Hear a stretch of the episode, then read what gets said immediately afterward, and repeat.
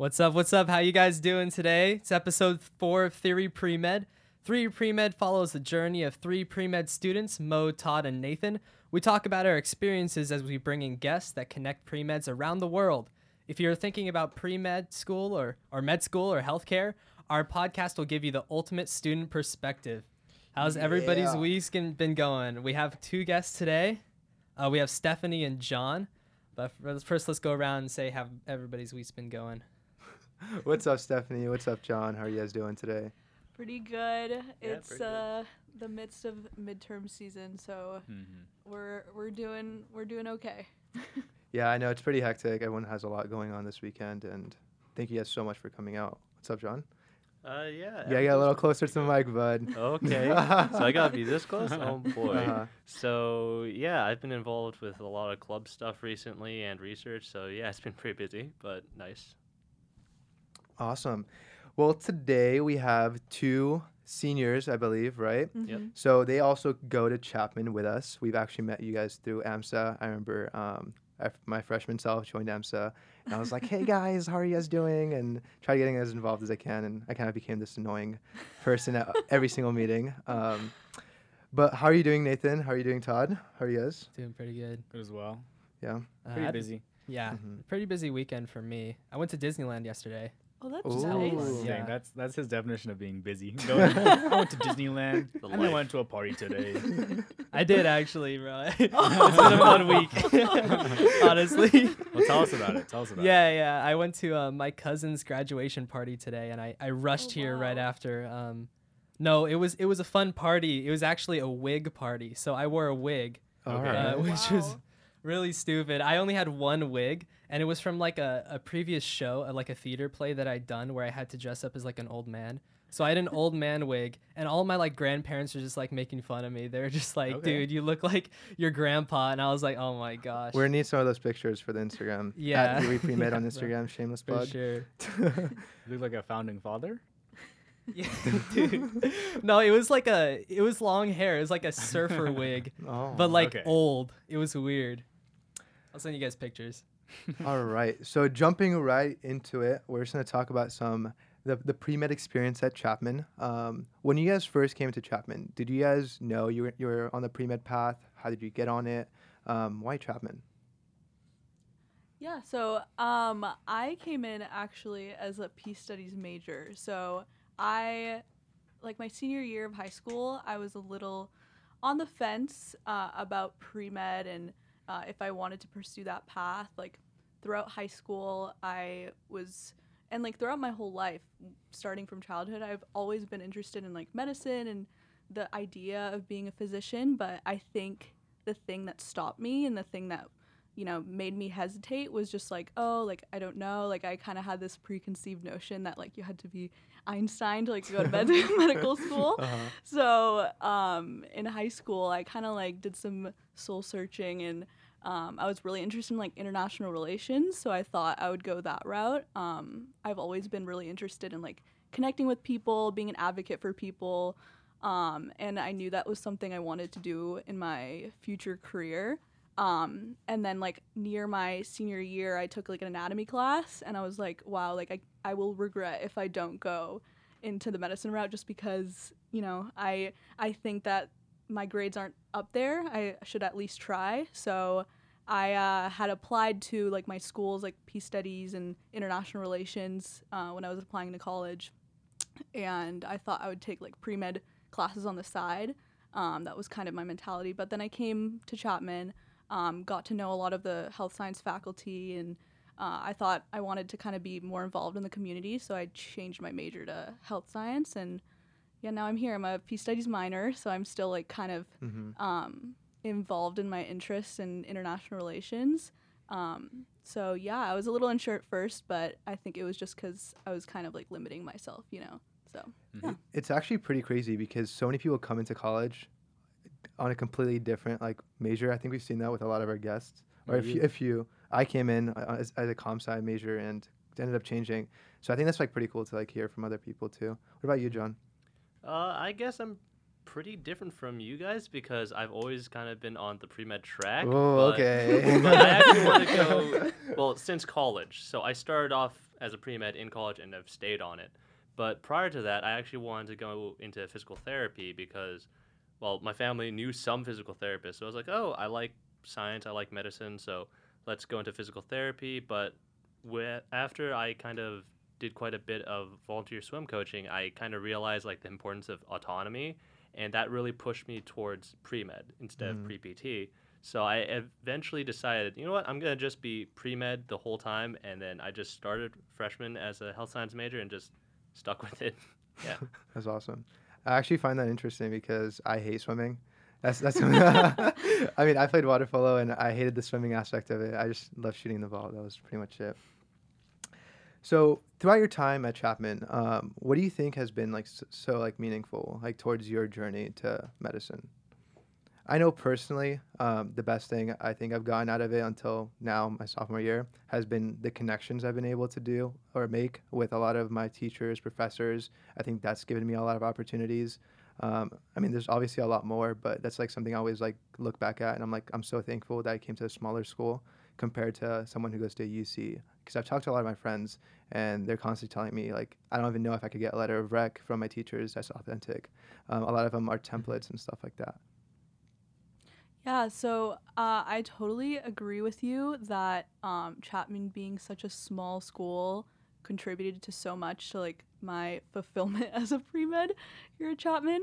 Um, I really think like the most meaningful things that have occurred have been the people I've met and the kind of experiences not only I've kind of strived towards and to, to apply for and, and to do, but the things I've kind of stumbled upon along the way.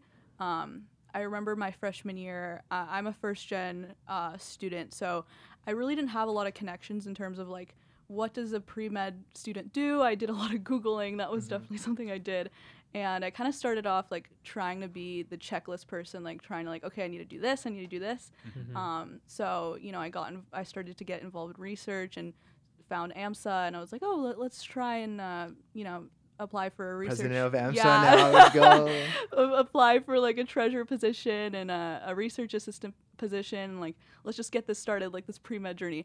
And then those two things have been the absolute epitome of my time at Chapman and the people I've met through it, the leadership experience I've gotten from it. Um, especially like my mentor that I, um, like PI from my my research lab uh, has been everything for me in terms of like her belief in me has helped me kind of be more confident as a student and Mm. kind of pursuing different ventures uh, as a pre-med so i definitely think it's the, the connections and the kind of the experiences that you you find and you do uh, throughout your four years Nice. You feel like you were able to to branch out a little bit more um, in s- in small school. Ye- Um, How did you like become president of AMSA? Like, I, I want to know. Like, yeah so scheme right here. no, I'm not. I'm not. I'm not gunning for your position. Don't Nathan's worry. try- could definitely apply No, no, take I'm just over. like, like I'm curious. You What was the path there? um so i applied uh like i said i saw like an opportunity i remember it was my it was interterm i hadn't i didn't take an interterm class and i was at home in san diego and i vividly remember getting this email uh, that was like oh apply for the exec board for amsa. I was like you know what? I need to do this. I've ne- i wasn't ever a part of a board like for clubs in high school and i was like i'm just gonna take a leap of faith and just do this. Like i had no experience you know so it was it was a little scary, but I, I just decided to do it anyways. And then um, they really liked my resume and everything, and my um, kind of my little essay that I did. And so I became treasurer. And then from there, Oh, Todd started off as treasurer yeah, too. so I started as treasurer. And then I think I was treasurer for about a year. And then um, it was 2020 that um, uh, the rest of the exec board was graduating, and there was like a time of transition. And I think I, I really formed connections uh, with the president of, at the time. And, um, you know, I, I really put myself out there to like go above and beyond whenever I had to do a task. Uh, and I think it's just about that, like just putting your kind of your bet, best foot forward. If, if there's something you can do, like to go above and beyond, just do it. Um, and I think people notice that. People notice when you, you, you go and uh, you're kind of like excellent in the things that you do. And like, Proactive. y- yeah, Uh-huh. yeah, exactly. Proactivity is a big thing. Um, and so she she asked me if I would like to be president. Um, and then um, Amber and I were my the other co-president at the time that became co-president with me, um, we both were really kind of striving for like the same leadership p- position. We both decided to be co-president together uh, and transition into that. So it was it was definitely I think um, forming good connections uh, with the higher ups of the exec uh, board, um, and and truly just like liking to be on exec, you know, and liking the work you're doing and being passionate about the organization.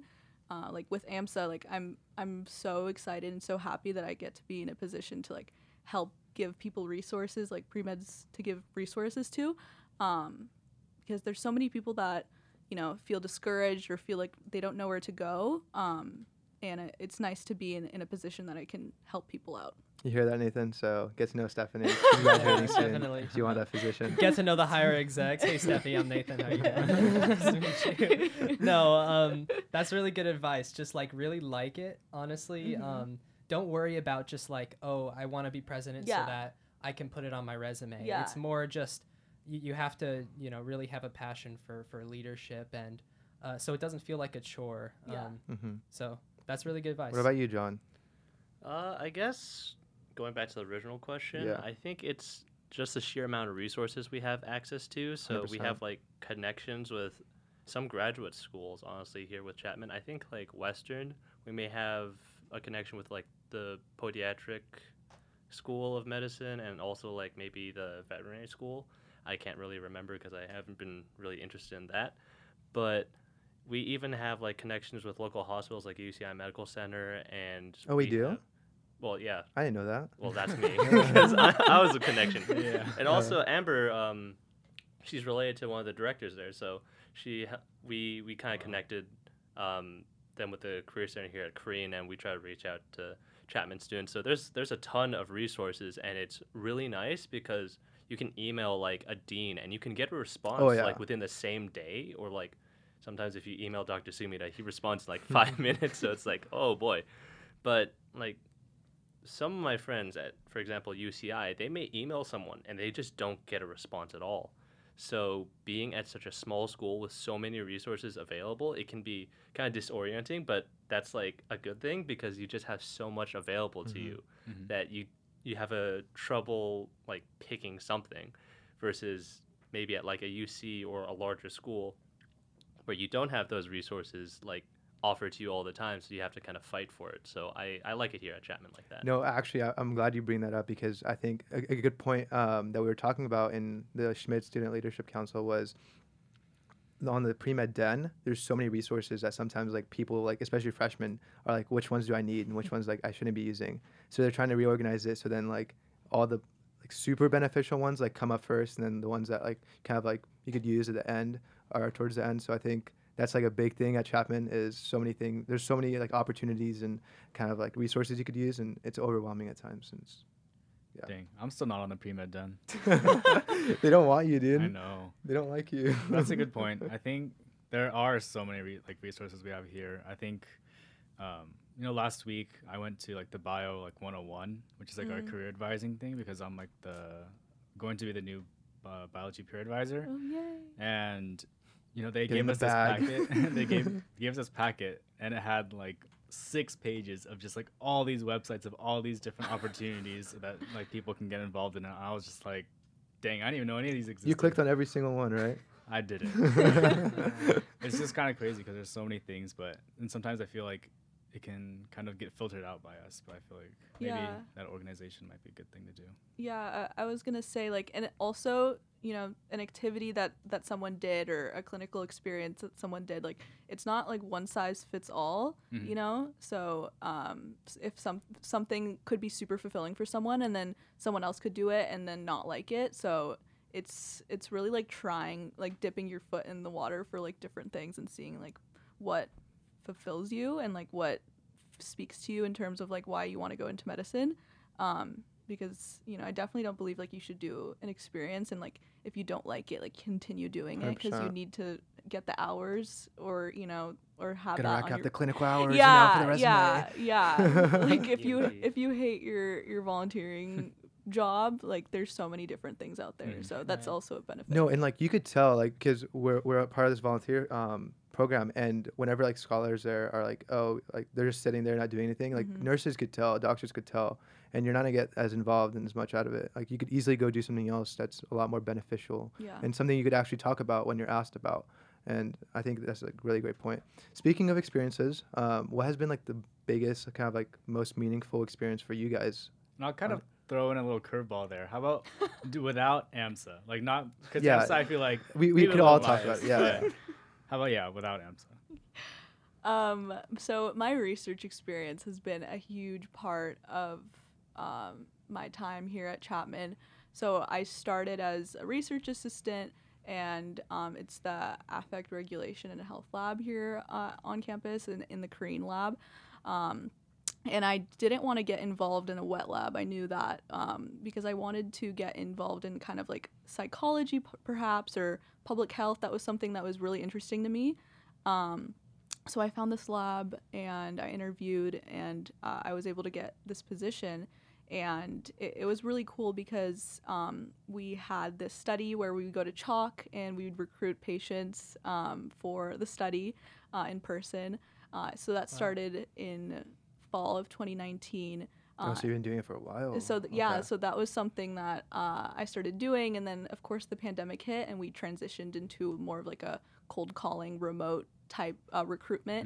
Um, so from there, I, I was able to kind of transition into like a asthma. It was the asthma study, um, a study lead manager for the lab um, last year.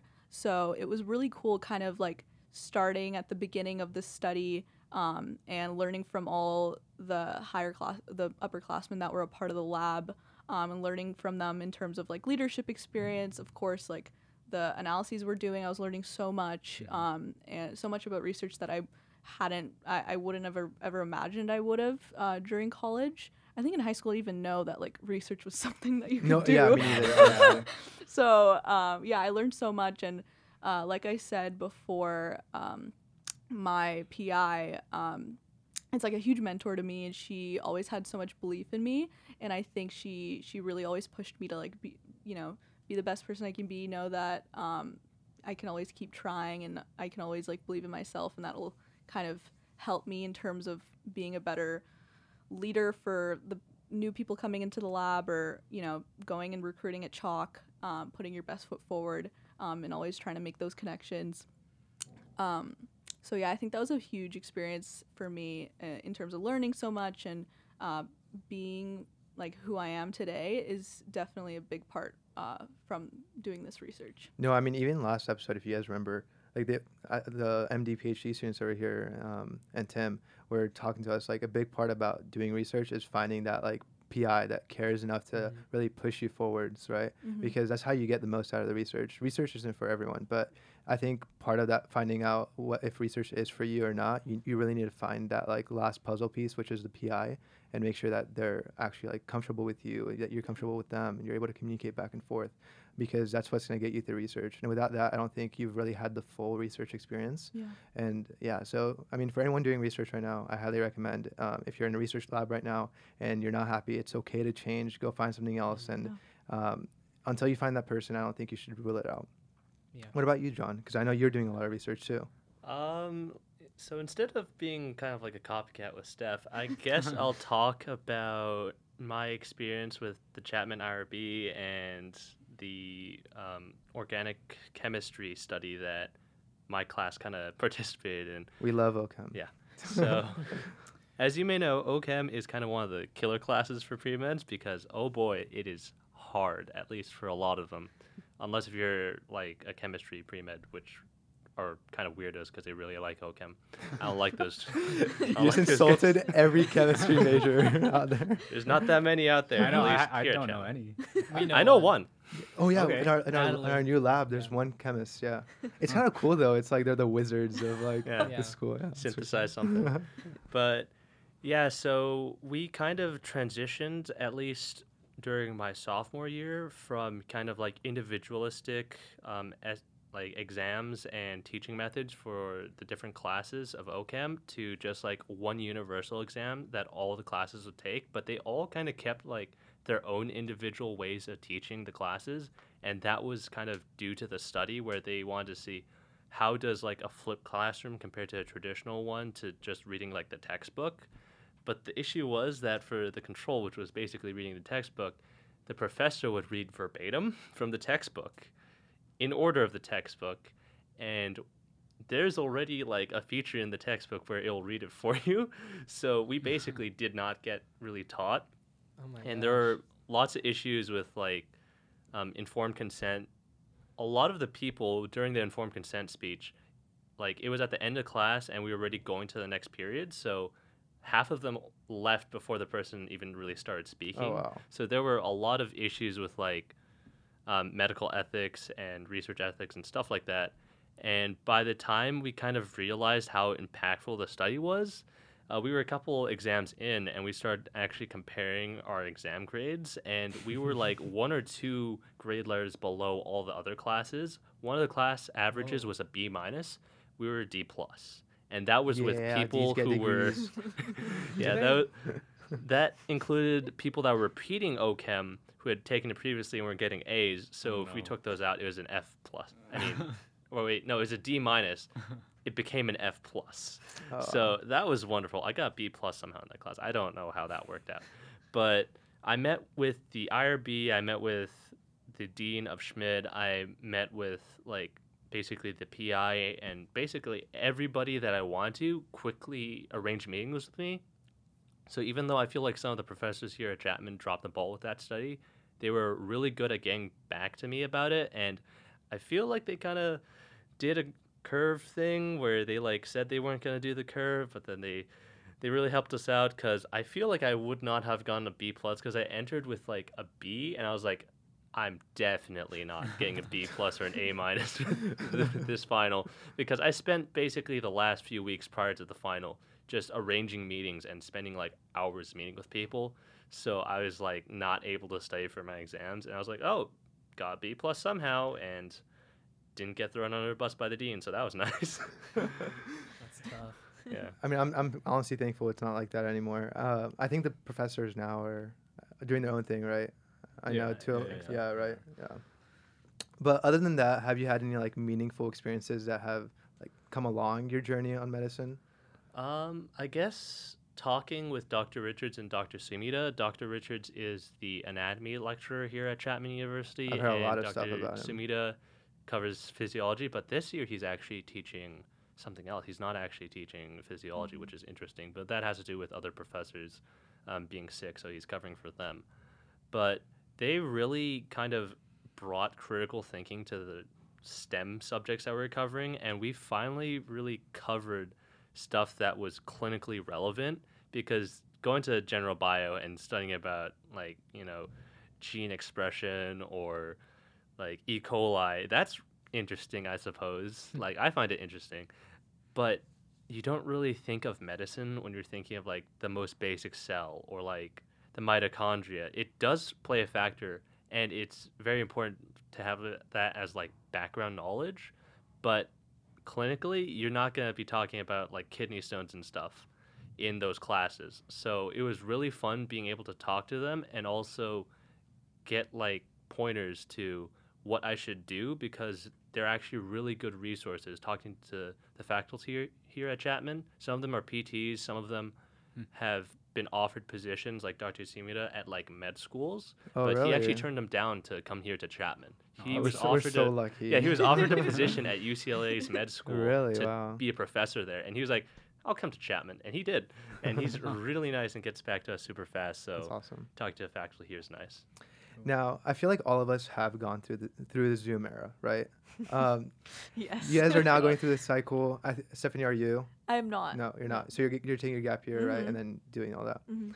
But in preparation, I guess, um, in your case, to to getting into the cycle and all that, Mhm. do you think that Zoom has had kind of like it's given you a disadvantage going into it? And Jon, if you want to hop in too, since you're in the cycle, Uh, yeah, I guess I should go because I already applied, Mhm. though it may not be the best application, but there are like variables for that. Come on, you gotta have some confidence, yeah. Well, I mean, one of the professors here, my medical ethics professor, didn't actually release her grades until a couple weeks after the hard deadline for grades, and I had to delay my Oh, application, and that delayed processing and Mm. stuff like that, and like the MCAT and my science GPA, blah blah blah. but I feel like Zoom actually might be beneficial for pre meds because that means that med schools can offer more interviews because you don't have to fly over and spend like a few thousand dollars for the ticket and then for the nights at a hotel and the meals and like driving around. You can actually just hop onto a Zoom call and say, Hi, I'm blah blah blah, and you should accept me to your med school. Oh, he got accepted like out. that. No, no, I got rejected like that. Um, yeah, but it's it's really changed how med schools I feel look at things because there's a general trend where med schools are actually offering more secondary applications. Though some people are more cynical, saying that um, the secondary essays and stuff maybe because they want more money because that comes with a fee. so applying to med school is really expensive. I spent like 5k on primaries and Oh, no. secondaries. Oh, wow. So don't do it multiple times if possible. But I thought I had a decent chance. Maybe, maybe not. But yeah, I think Zoom has been helpful because it offered like a lot more flexibility because I didn't have to like cut a week out of my time to arrange for interviews and stuff. And there can also be like pre-recorded interviews where they give you questions and you record it on your own time so you're not interacting with someone, Hmm. which is kind of weird, but to each their own. And like the rise of MMIs, that's like actually pretty easy to do on Zoom since you can just go into breakout rooms Mm-hmm. versus in real life you would just actually go into a separate room Mhm. and you'd have to like organize that with like various people to come to the same location and that kind of gets like a little dicey especially if like something comes up at the last second because at med schools they may even bring like an actual physician who may be on call and like let's say they have a patient who's suddenly had like an acute illness well they can't show up to the interview but like they can still zoom from like the call They're, room they're just like giving CPR and like, hey Jon, hey, so like, wh- why medicine? so let's get the rhythm give me the rhythm right now what's this depth I don't, like part of me kind of feels like I, I wish if they gave you the option, right?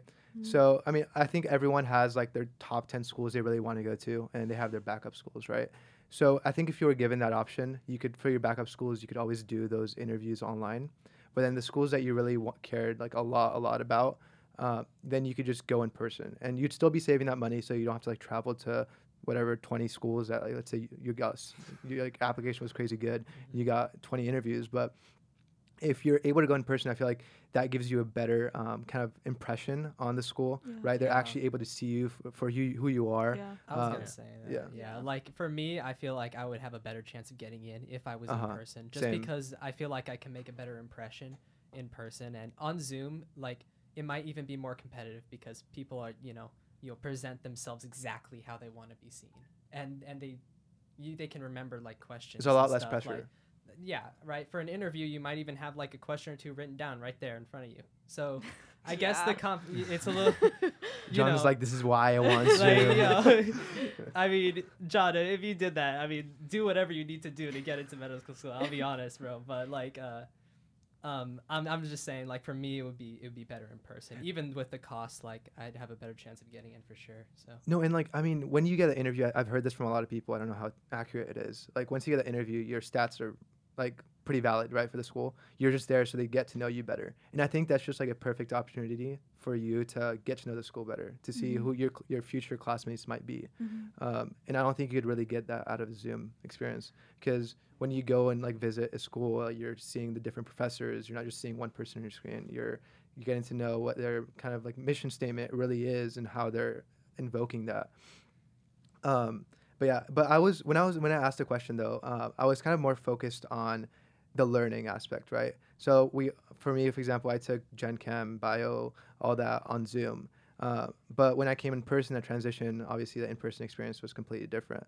So Stephanie, when you were doing your classes on Zoom, uh, and now that you're, I think, soon going to be taking the MCAT, um, do you are you kind of worried about those classes that you took on Zoom?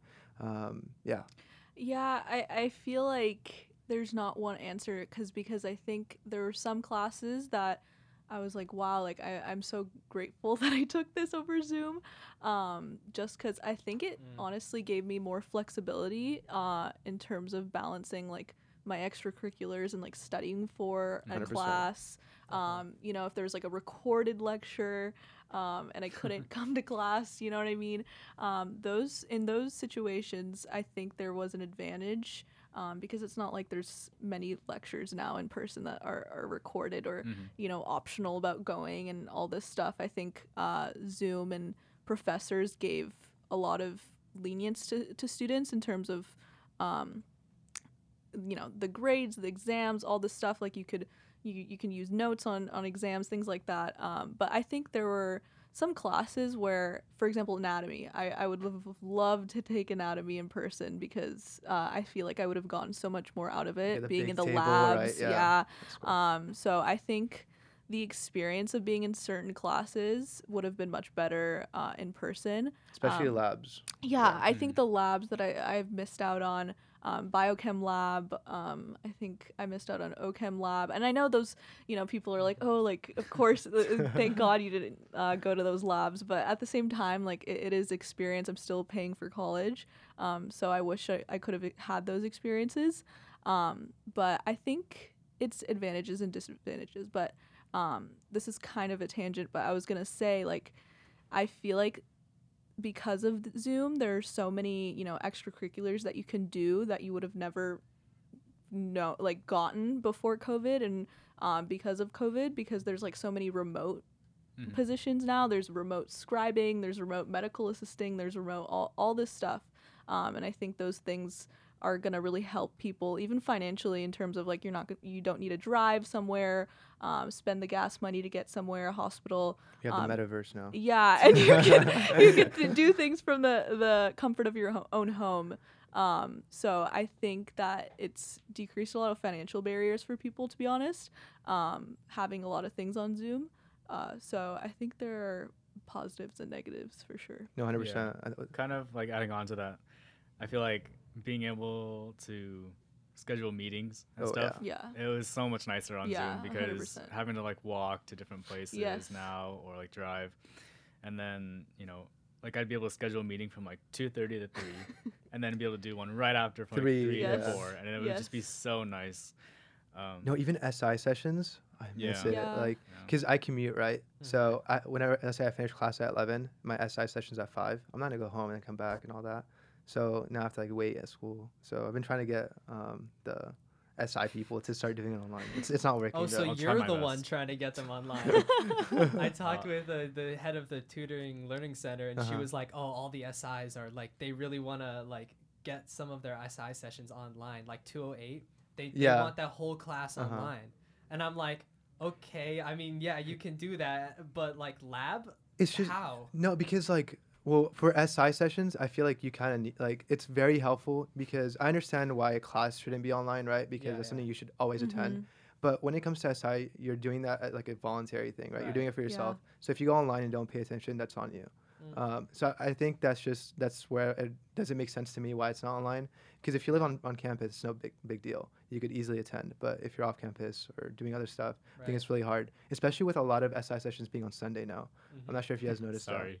Yeah, Todd. yeah, my my SI sessions are uh, twelve to two p.m. Shameless plug. On Sunday. But Yeah, no, I Anybody in definitely 205. I definitely agree. Um, I think that a lot of people do when I'm online. From the perspective of the actual SI, though, I do think being online is probably a little bit of a struggle Mm. because, like, participation, if everyone has their camera off and no one wants to unmute, and it's just like, all right, guys, I'm talking to a wall. it's easy to zone out Um, for the people listening. Well, yeah, so, like- and I that was one thing that I was kind of scared of, like especially when our first week of spring was um, online. I was like, oh shoot, man, am I gonna have to do online SI sessions? and I was really scared, but I'm glad that I didn't have to. But I definitely think that some sort of hybrid would be really good. Like both. where yeah, where Yeah. we could um, like record or like stream or Zoom live from like our classrooms. That way, I can teach as if like I am in person or not teach, but like review um, with the students as if I am in person. But then also like people who can't make it to campus because it's like a Sunday or something can also um, be able to attend to. But even if you look at it, this, uh, uh, this is the last thing I'll say on this. But if you look at it, um, like when we were on Zoom, like everyone's on Zoom, like SIs were lo- like full. Like it had 30, 40 people in it Yeah. at a time. But now there's like 10.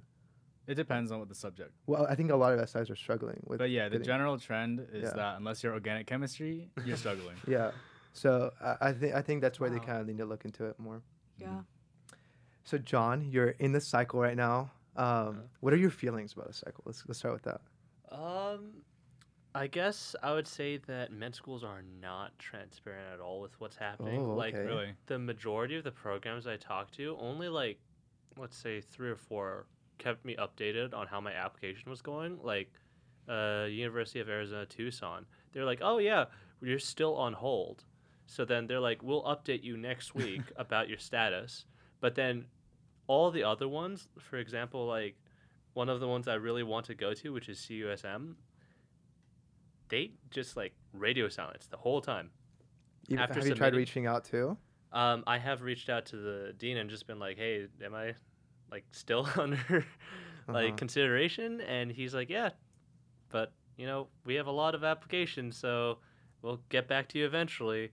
And that's that's Dr. Evelyn. So, so yeah, um, med schools aren't very transparent with what's happening. One of the schools I was actually surprisingly transparent was VCU, but then they rejected me like a week after the interview, which I felt sad with.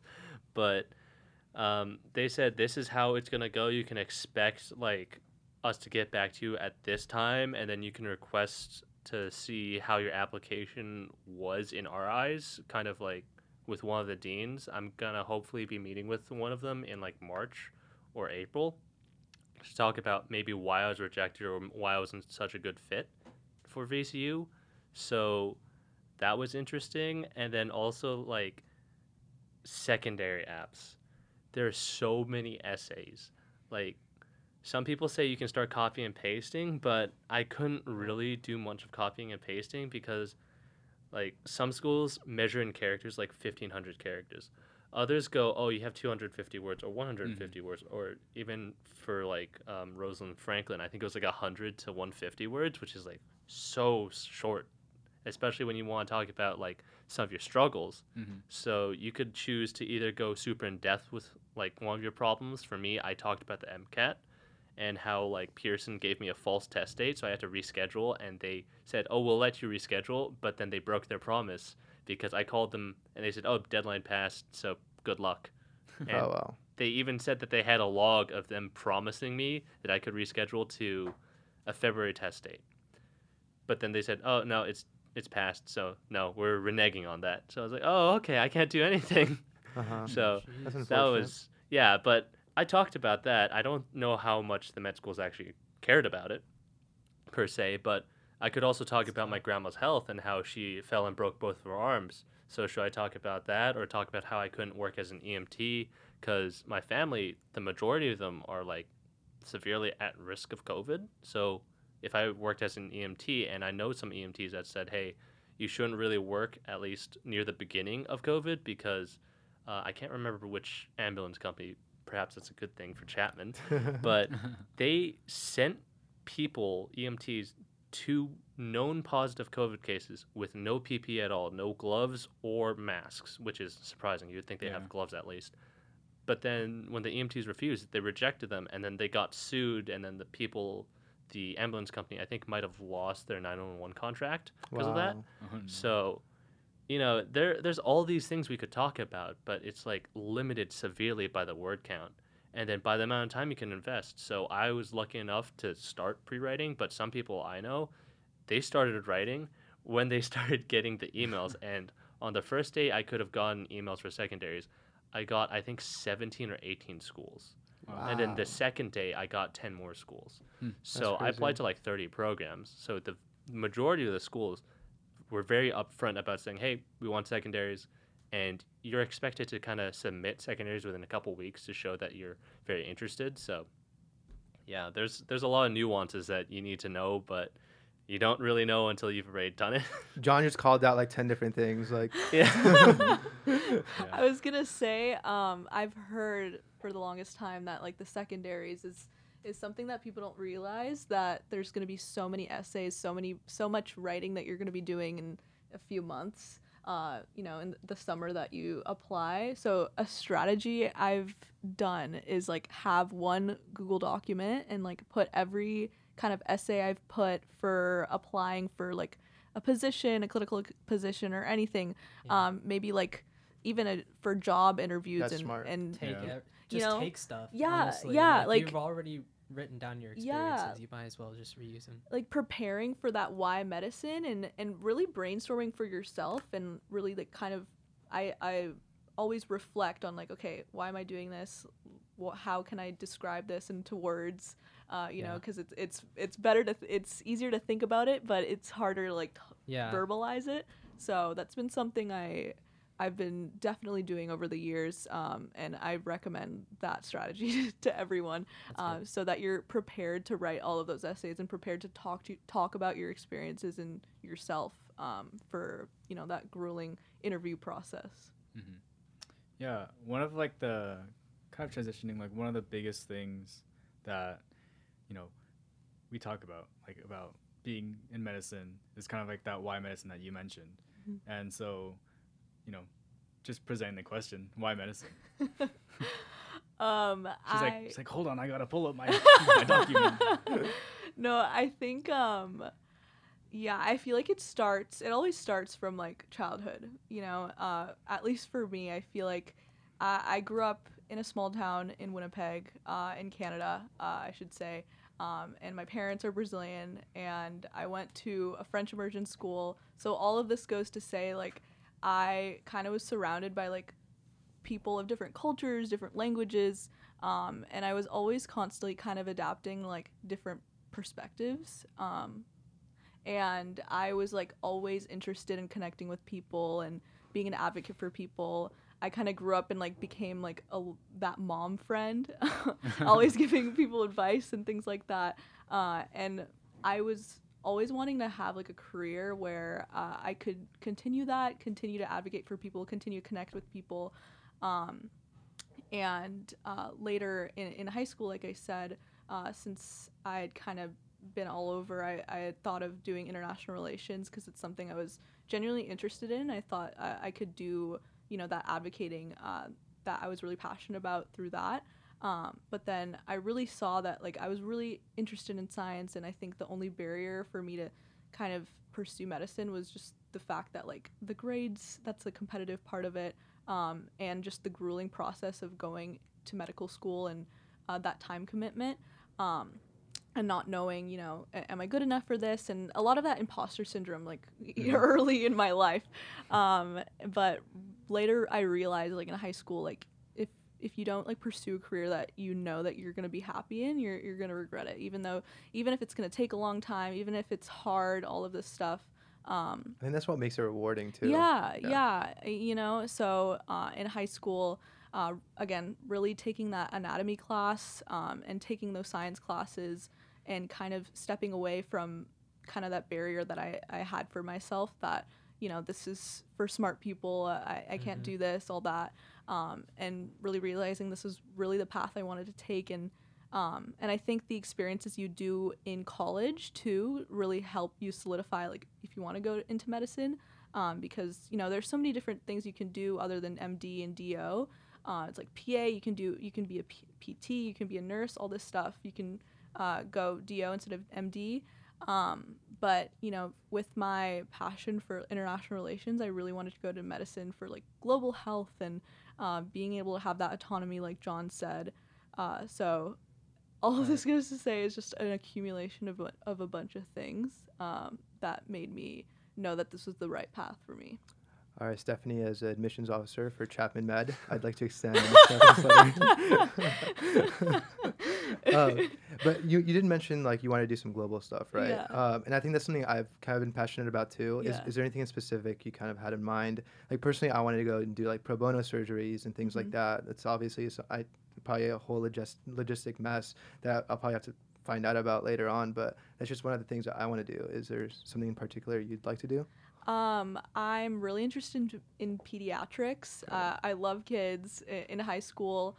Uh, I worked with my dad. Uh, he's a jujitsu instructor. Ten So- years, right? You've Yeah, it? yeah, I yeah. So uh, I worked um, with you know alongside kids and uh, in the gym and everything, and growing up.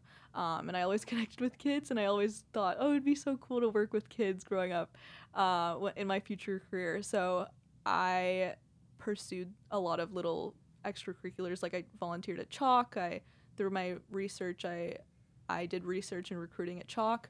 So I'm really interested in pediatrics, and so I would love to do something globally for for kids. I don't know what it is, but um, I would love to you know find any opportunities that I can find like throughout medical school or throughout my career. Even during your um, rotations in med school. yeah, I think yeah. that's all, like a big learning experience. For me. Yeah. So, um, other than that, I I'm really interested in like public health too. So anything that I can like help the underserved or help health disparities, because um, wow, that that's a huge huge thing. Like health equity, that was Mhm. something I had no idea about. Mhm. Um, so yeah, th- just this whole realm, I, I would love to do this in my future career. What about you, Jon? What was the question again? I forgot. Why medicine? Why medicine? Oh yeah, why medicine? So I guess for me, I kind of like approach things very methodically because I don't know, maybe because I'm raised Asian or something. Who knows? but I knew that I really like science and talking to people since I was really young. So I thought like, should I go into like research or biochemistry or something like that, or should I just like be a professor or a teacher, teach like kids about basic science concepts? But then eventually I realized that I really like helping people. Sometimes mom actually tells me that I'm a little too soft with lending my help out, and sometimes I do notice that. so, especially with one of the clubs I'm involved in, I am perhaps spending too much time with. So, I'm not gonna say it because the guy might be He's listening. calling you out. Stephanie. no, no. I really like AMSA. It's really well organized. Other one, no.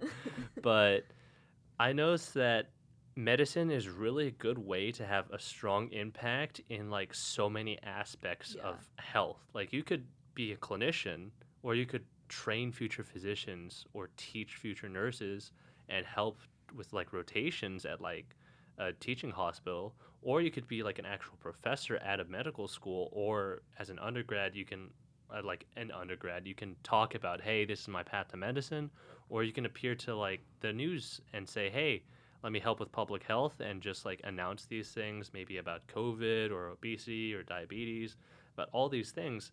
And like overall you're helping the world so much with like your knowledge. And i feel the pre-meds that i know they really like learning things and I feel that medicine is one of the ways that you can really apply the things you learn and teach other people about it, and they'll listen to you really well because it's their health. So they're going to be like, Yeah. tell me more about that, versus like maybe I'll teach my mom something about science, and she'll be like, I. It's been like decades since I took a science class. I'm fine. I have So, that experience. yeah. Yeah, same. I agree to- like a hundred percent with that. Um, I think that one of the biggest things I like about medicine is the fact that you don't need to do, you know, this one monotonous task, or, or you know, I feel like there's a lot of careers that you can go into that you can do like monotonous tasks or like do the same thing for 20 years or your entire career. Mhm. But with medicine, you can pivot in so many different ways. Um, you don't need to stick to being a clinician uh, and working in a hospital. You can open your own practice. You can go, you know, the business route. You can go the public health. Like exactly what what Jon said. I, I really like kind of the diversity of things you can do with your degree, um, and that gets me really excited. Speaking about the different possibilities that you could do with medicine, um, a big one is you could either go MD or DO. So I know, Jon, you're applying right now. Um, did you apply to both? Specific one? Um, tell us about it. Yeah, so I primarily applied to MD because that's kind of what I was planning in the beginning since before like college and getting involved with AMSA, I didn't know DO, DOs existed. Mm-hmm. So I was like, okay, this is kind of my game plan and I applied only to like a few DO programs, like specifically Western here in California, and I would really like to go there. So in fact, if I got Western, into you're hearing this? You West- heard it here. yeah. so if I got into like an out of state MD program versus like Western, the DO program in California, I probably actually would go to Western. But MD versus DO is kind of controversial, especially since some people see the DO degree as lesser, even though they kind of learn more actually. But Mm. even osteomanipulative medicine, OMM or OMT, as they call it, it has some aspects of pseudoscience. Like they believe that if you palpate certain regions of like some bones, it can help with like increasing CSF fluidity or something Okay. which is weird.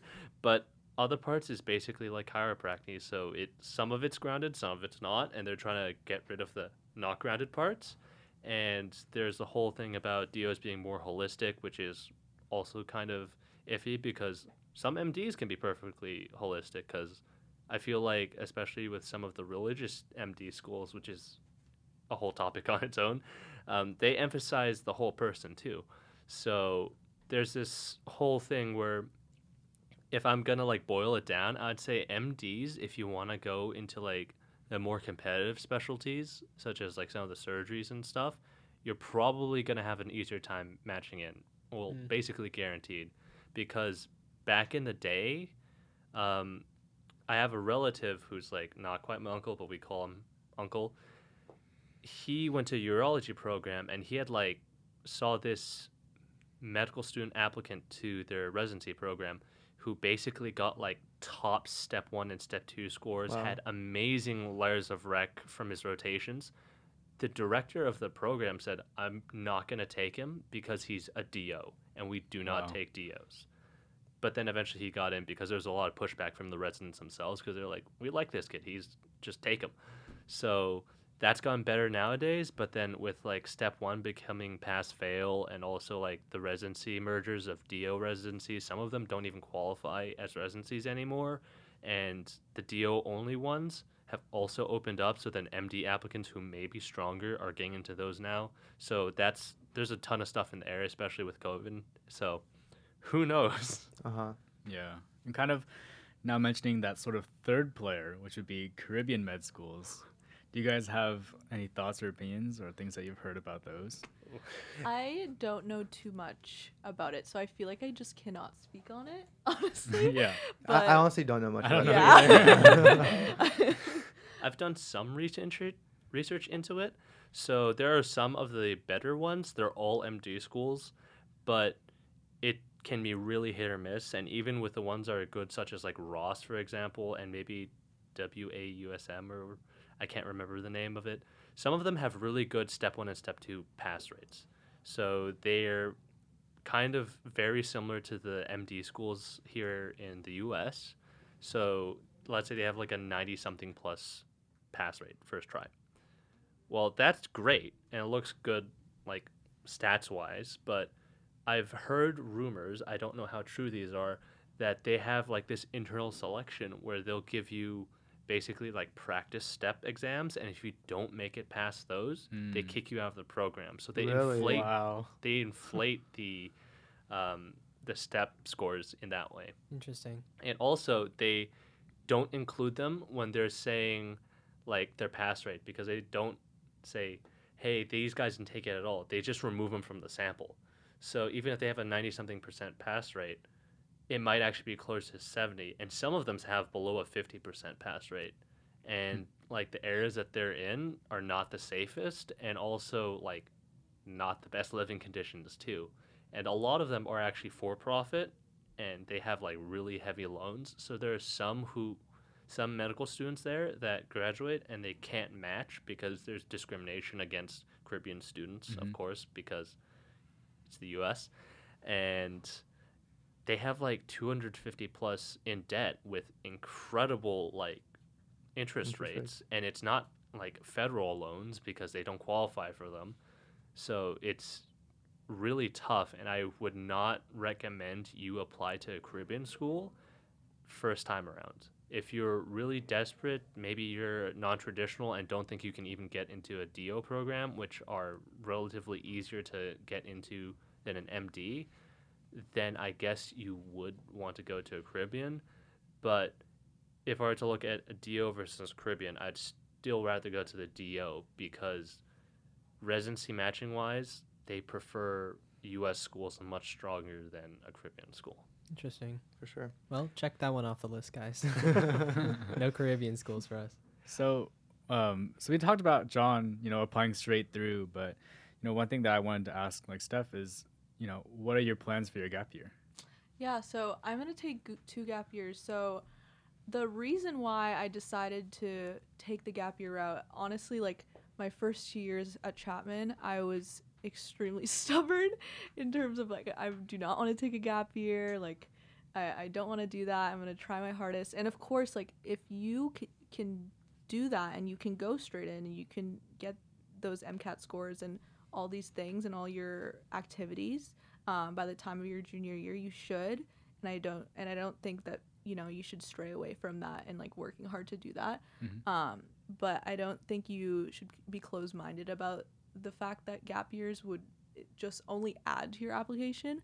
Um, so anyways when i was studying for my mcat um, because i wanted to apply last year so at the end of my junior year uh, i was in the midst of s- classes and everything and really trying to juggle the MCAT studying with, you know, my full course load.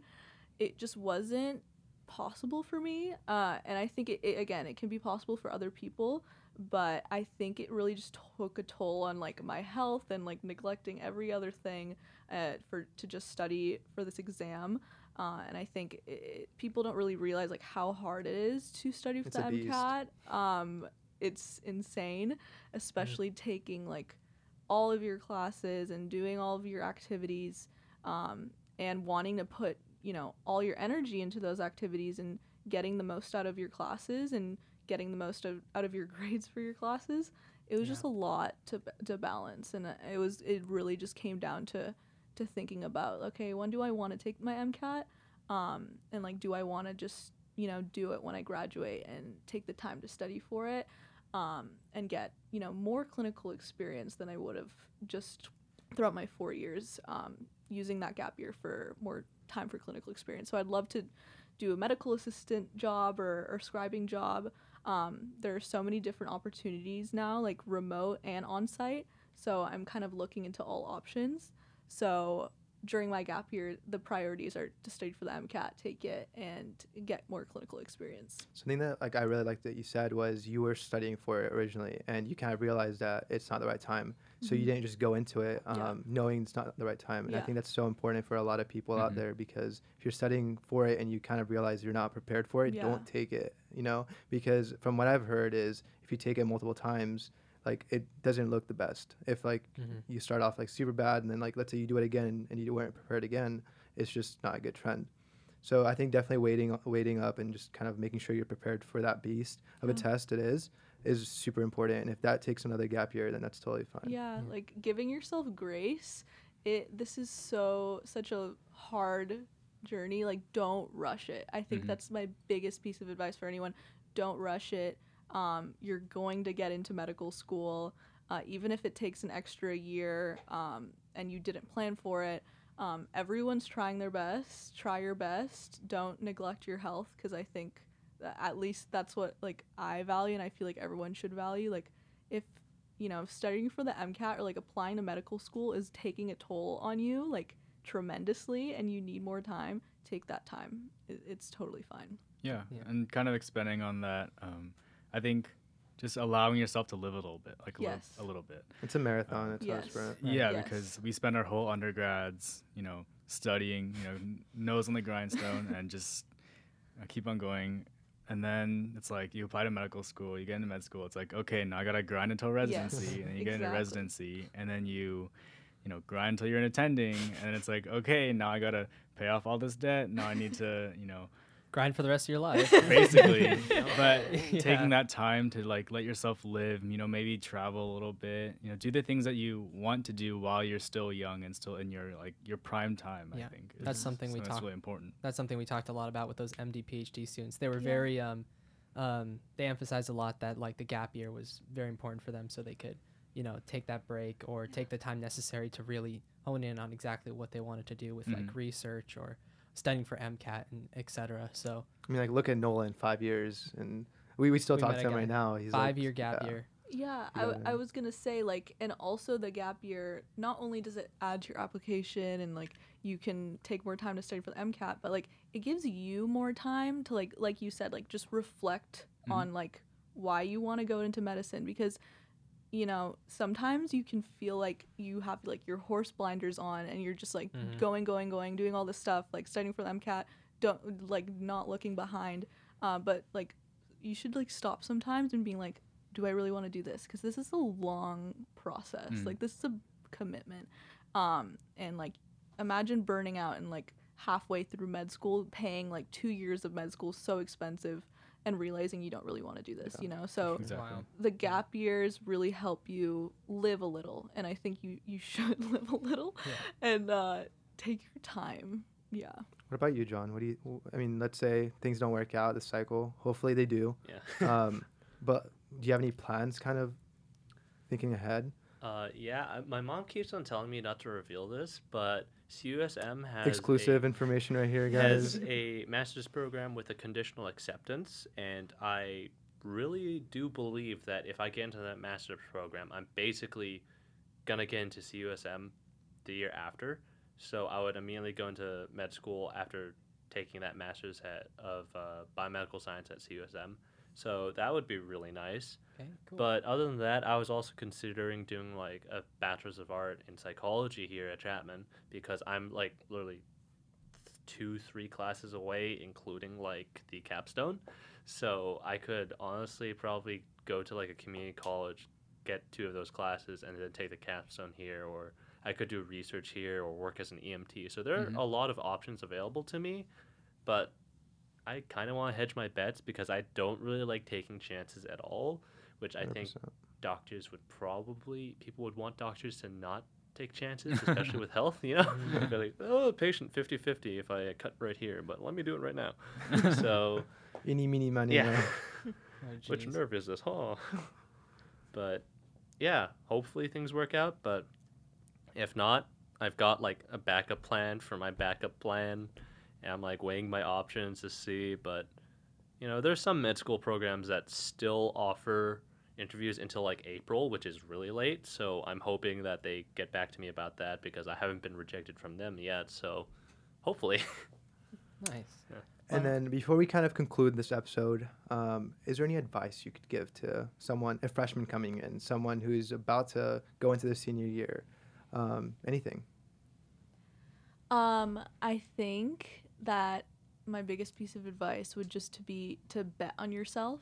Um, and I think what I mean by that is don't like just keep going. I, like if you really want to do this, like even if you feel like you're having a rough semester, even if you feel like you're going to get a bad grade in this class, like that's not going to deter you from like a whole career path, like if that's what you want to do. You Mhm. know, like you can always take extra classes to like boost your GPA after college. You can always do a different experience. Like you can always do something to get to where you want to go, especially medicine. So I think I feel like so many people get discouraged about the GPA thing or the MCAT thing or just feeling like they they can't do it and I'm saying this from like personal experience. Um but it's just so upsetting to see like someone that like gives up on something because they don't think they're like good enough for it. Um, or like they're comparing themselves to like other pre-meds because i know that's like a huge thing like oh this person's doing more than me this person has a better gpa than me. Um, i think just my biggest piece of advice is just if you really want to do this you know really reflect on it like why. And if it is what you want to do just keep going don't compare yourself um, and take your time. 100%. What about you, Jon?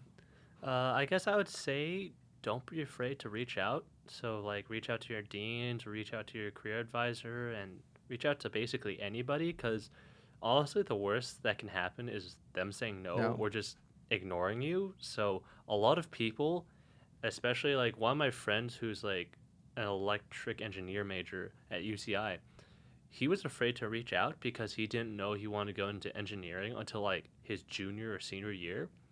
And I was like, dude, you have like no extracurriculars. Are you gonna go like directly into work? Or are you gonna apply to like a graduate program? Like, how's how's that gonna work? And he's like, I I don't know. I don't know who to reach out to. And he has like no connections for like doing research or anything at all. So if he had really reached out earlier, he would have made things much easier on himself because he was really stressed out trying to get like a senior project underway. Hmm. So reach out to people and this may be my inner researcher saying something, but also be a little skeptical about advice sometimes because some people will say very blatant things that could be extremely wrong. Like, for example, some people may say, "Oh, don't care too much about like your cumulative GPA. It's all about the science GPA." Well, no, they they look at the humanities too and say, "Hey, we want a more well-rounded person nowadays because hmm. we've seen a lot of physicians who are really book smart, but then when they walk into the room, they just look at the chart and they don't talk to the patient. They just go off a list and write things down." And patients are noticing that and they're going, "We don't want physicians like that. We we want to see someone else."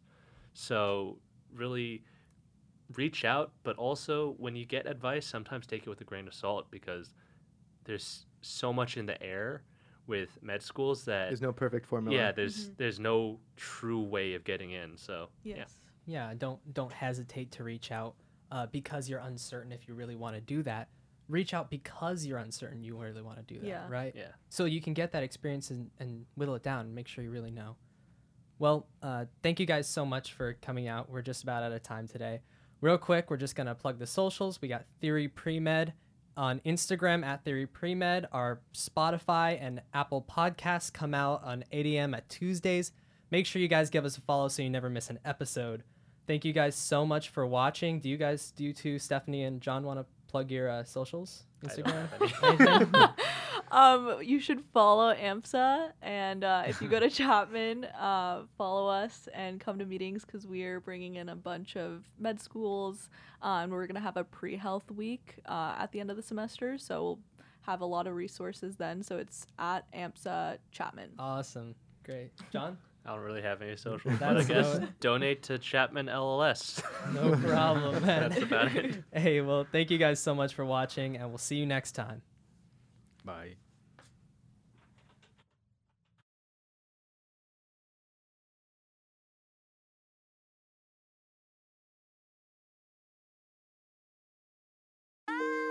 I'm Abby, the host of The Blanket Show. KNAB on ChapmanRadio.live is an independent, student run, internet only radio station at Chapman University in Orange, California. Now let's get back to the music. Game over. After his ice cream.